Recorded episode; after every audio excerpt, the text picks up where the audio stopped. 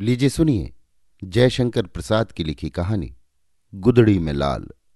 वाचन समीर गोस्वामी का है। दीर्घ निश्वासों का क्रीड़ा स्थल गर्म गर्म आंसुओं का फूटा हुआ पात्र, कराल काल की सारंगी, एक बुढ़िया का जीर्ण कंकाल, जिसमें अभिमान के लय में करुणा की रागनी बजा करती है। अभाग्नि बुढ़िया, एक भले घर की बहु बेटी थी, उसे देखकर दयालु वयोवृद्ध, हे भगवान कह के चुप हो जाते थे। दुष्ट कहते थे कि अमीरी में बड़ा सुख लूटा है। नवयुवक देशभक्त कहते थे, देश दरिद्र है, खोखला है। अभागे देश में जन्म ग्रहण करने का फल भोगती है।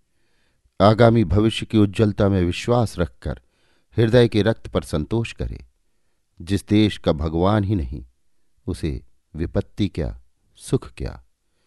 परंतु बुढ़िया सबसे यही कहा करती थी, मैं नौकरी करूँगी, कोई मेरी नौकरी लगा दो। देता कौन? जो एक घड़ा जल भी नहीं भर सकती, जो स्वयं उठकर सीधा खड़ी नहीं हो सकती थी, उससे कौन काम कराए? किसी की सहायता लेना पसंद नहीं, किसी की भिक्षा का अन्न उसके मुँह में बैठता ही न था। लाचार होकर बाबू रामनाथ ने उसे अपनी दुकान में रख लिया।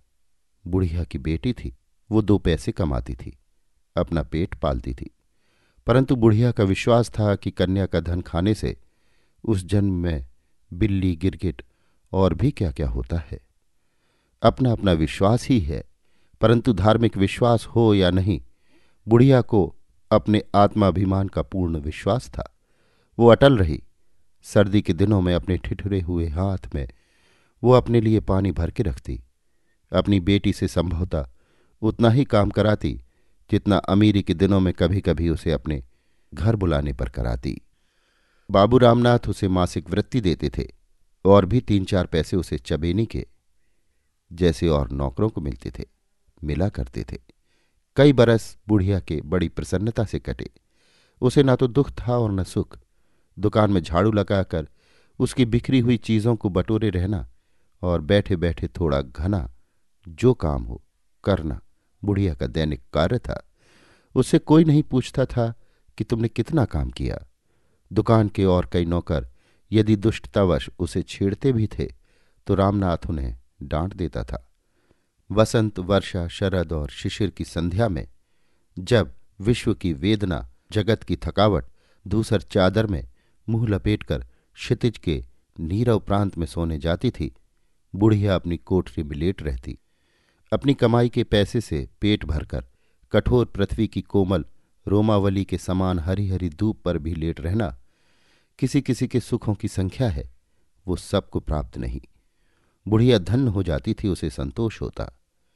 एक दिन उस दुर्बल दीन बुढ़िया को बनिए की दुकान में लाल मिर्चे फटकना पड़ा।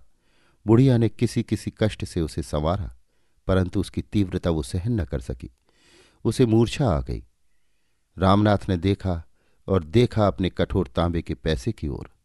उसके हृदय ने धिक्कारा, परंतु अंतरात्मा ने ललकारा। उस बनिया रामनाथ को साहस हो गया।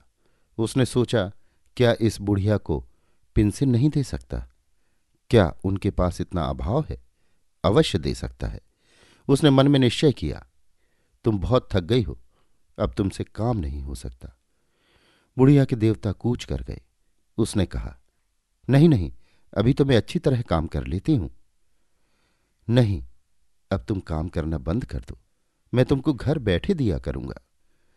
नहीं बेटा, अभी तुम्हारा काम मैं अच्छा भला किया करूँगी। बुढ़िया के गले में कांटे पड़ गए थे। किसी सुख की इच्छा से नहीं, पेंशन के लोभ से भी नहीं। उसके मन में धक्का लगा। वो सोचने लगी, मैं बिना किसी काम के किए इसका पैसा कैसे लूँगी? क्या ये भीख नहीं? आत्माभिमान झंझना उठा। हृदय तंत्री के तार कड़े होकर चढ़ गए। रामनाथ ने मधुरता से कहा, तुम घबराओ मत, तुमको कोई कष्ट न होगा। बुढ़िया चली आई। उसकी आँखों में आँसू न थे। आज वो सूखे काठ सी हो गई। घर जाकर बैठी। कोठरी में अपना सामान एक और सुधारने लगी। बेटी ने कहा, माँ, ये क्या करती हो? माँ ने कहा, चलने की तैयारी करो। रामनाथ अपने मन में अपनी प्रशंसा कर रहा था, अपने को धन्य समझता था। उसने समझ लिया कि हमने आज एक अच्छा काम करने का संकल्प किया है।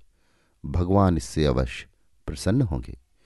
बुढ़िया अपनी कोठरी में बैठी बैठी विचारती थी, जीवन भर के संचित इस अभिमान धन को एक मुट्ठी अन्न की भिक्षा पर बेच देना होगा।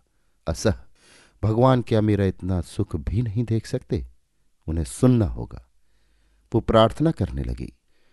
इस अनंत ज्वालामयी सृष्टि के कंता, क्या तुम ही करुणा निधान हो?